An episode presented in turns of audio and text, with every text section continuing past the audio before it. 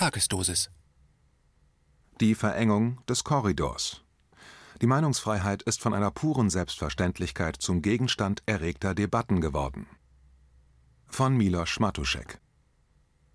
Meinungsfreiheit ist die Freiheit, innerhalb eines eingeschränkten Spektrums alles zu sagen. Lassen Sie die Menschen über 50 Grauschattierungen debattieren, tun Sie aber so, als ob Schwarz und Weiß gar nicht existierten. Damit erschaffen sie einen Gedankenkäfig, aus dem ihre Gefangenen gar nicht ausbrechen wollen, weil sie die Gitterstäbe nicht einmal bemerken. Wir Bürger sind durch Jahrzehnte der Erziehung seitens der großen Medien anspruchslos geworden. Wenn in einer Talkshow neben Karl Lauterbach und Jens Spahn ausnahmsweise mal auch Wolfgang Kubicki und Boris Palmer eingeladen sind, betrachten wir dies als Beweis für die Funktionstüchtigkeit unserer Demokratie und für lebhafte Debattenkultur. Dagegen wäre eine Einladung an Wolfgang Wodak oder Boris Reitschuster ein Ding der Unmöglichkeit. Nichts dokumentiert den Verfall der Meinungsfreiheit in unserem Land so sehr wie die Tatsache, dass über deren Gültigkeitsbereich und deren Grenzen derzeit andauernd diskutiert wird, so als sei sie keine schlichte demokratische Selbstverständlichkeit. Wissen wir noch, warum bestimmte Grundrechte so eminent wichtig sind? Auftakt zur neuen Serie über Meinungsfreiheit. Neulich erreichte mich ein Brief von Leser L. aus B. Er hatte sich mit einem Anliegen an den Petitionsausschuss beim Deutschen Bundestag gewandt, über das er mich freundlicherweise meint, informieren zu müssen. Zitat: Betreff Seuche. Sehr geehrte Kommission, hiermit fordere ich Kritik an der Regierungspolitik bzw. den Verantwortlichen in Sachen Corona-Verordnungen mit dem Entzug der bürgerlichen Ehrenrechte, notfalls sofortiger Ausbürgerung zu ahnden. Mit freundlichen Grüßen Karl Friedrich L. Zitat Ende. Es ist sicher nur ein Beispiel von vielen, aber immer läuft es derzeit auf das Gleiche hinaus. Die einen meinen, alles wäre gerettet, wenn Diskussionen ausbleiben, die anderen meinen, dass genau diese Rettung der Untergang wäre.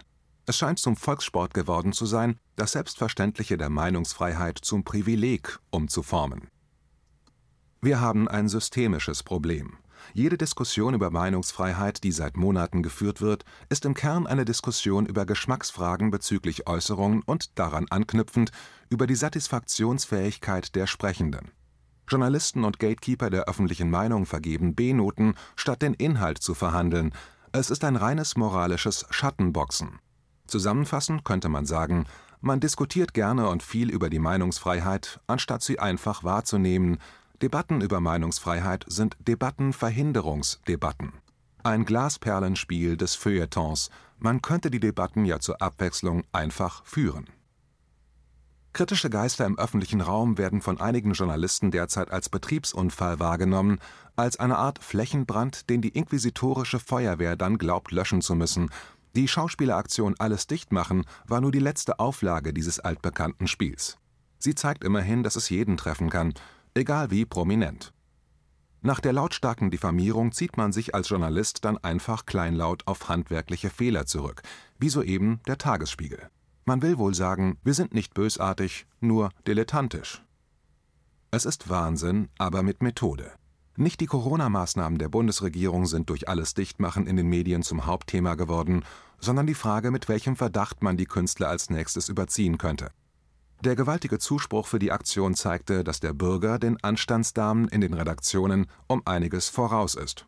Es ist trotzdem zu leicht geworden, wirklich brennende Themen zwischen Nebelkerzen und Nebenkriegsschauplätzen zu beerdigen.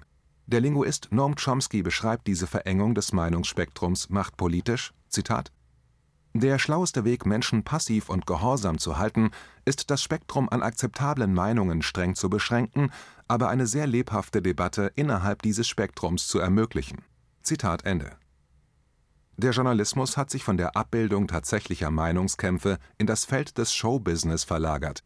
Wir sehen Schaukämpfen zu, wie beim Wrestling.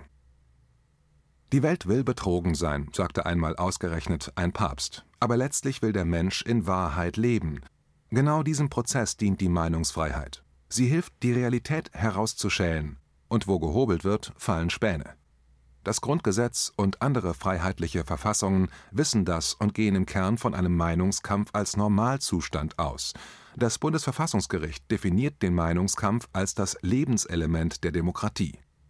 Wo die Konfrontation von kontroversen Ansichten verhindert wird, stirbt demzufolge ein Stück Demokratie. Wann setzt sich diese Erkenntnis in der Journalistenausbildung durch? In den Redaktionen von Talkshows sind gerade Totengräber der Demokratie am Werk. Wir leben in einer Zeit, in der Selbstverständliches nicht mehr selbstverständlich ist, in welcher der Wert von Grundrechten nur bruchstückhaft bewusst ist und in welcher frühere Errungenschaften scheinbar ohne größere Not aufgegeben werden können. In ständiger Rechtsprechung hat das Bundesverfassungsgericht den Schutzbereich der Meinungsfreiheit übrigens weit gefasst. Für manche liest sich dies wohl wie die Hieroglyphen aus einer vergangenen Zeit. Zitat Gegenstand des grundgesetzlichen Schutzes aus Artikel 5 Absatz 1 Satz 1 Grundgesetz sind Meinungen. Auf sie bezieht sich die Freiheit der Äußerung und Verbreitung. Meinungen sind durch die subjektive Beziehung des Einzelnen zum Inhalt seiner Aussage geprägt. Für sie ist das Element der Stellungnahme und des Dafürhaltens kennzeichnend. Insofern lassen sie sich auch nicht als wahr oder unwahr erweisen.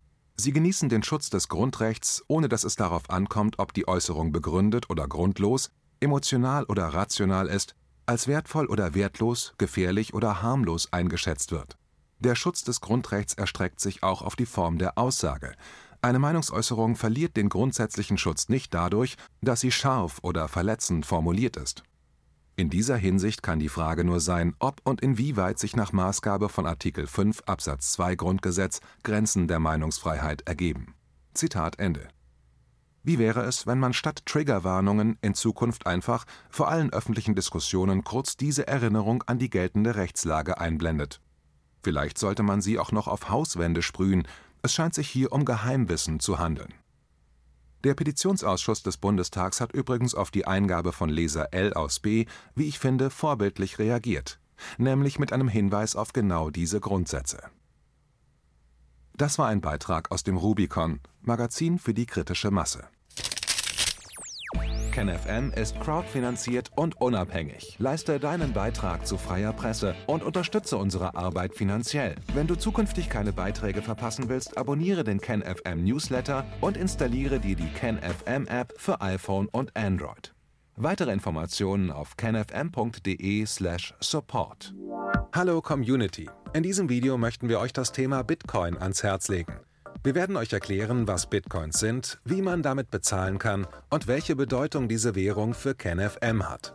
Viele von euch haben sicher schon von Bitcoin gehört oder nutzen es sogar privat. Wie ihr KenFM mit Bitcoins unterstützen könnt und warum das für uns aktuell sehr wichtig ist, verraten wir euch jetzt. Das ist ein Bitcoin. In Wirklichkeit existiert so ein Bitcoin aber gar nicht.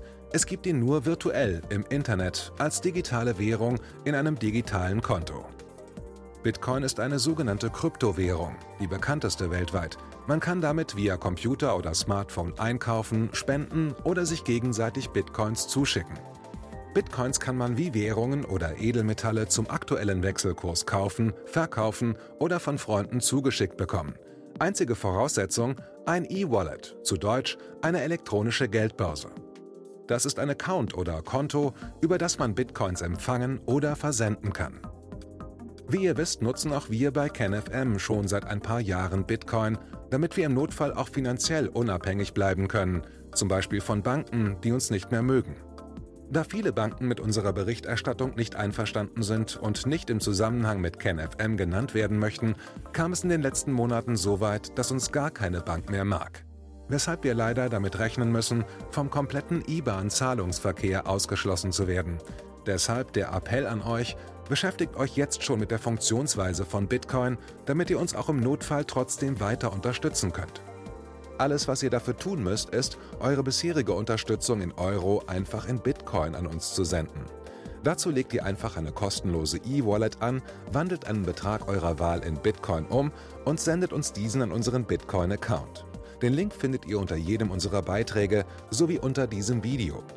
Alternativ dazu könnt ihr aber auch diesen QR-Code mit eurem Smartphone scannen.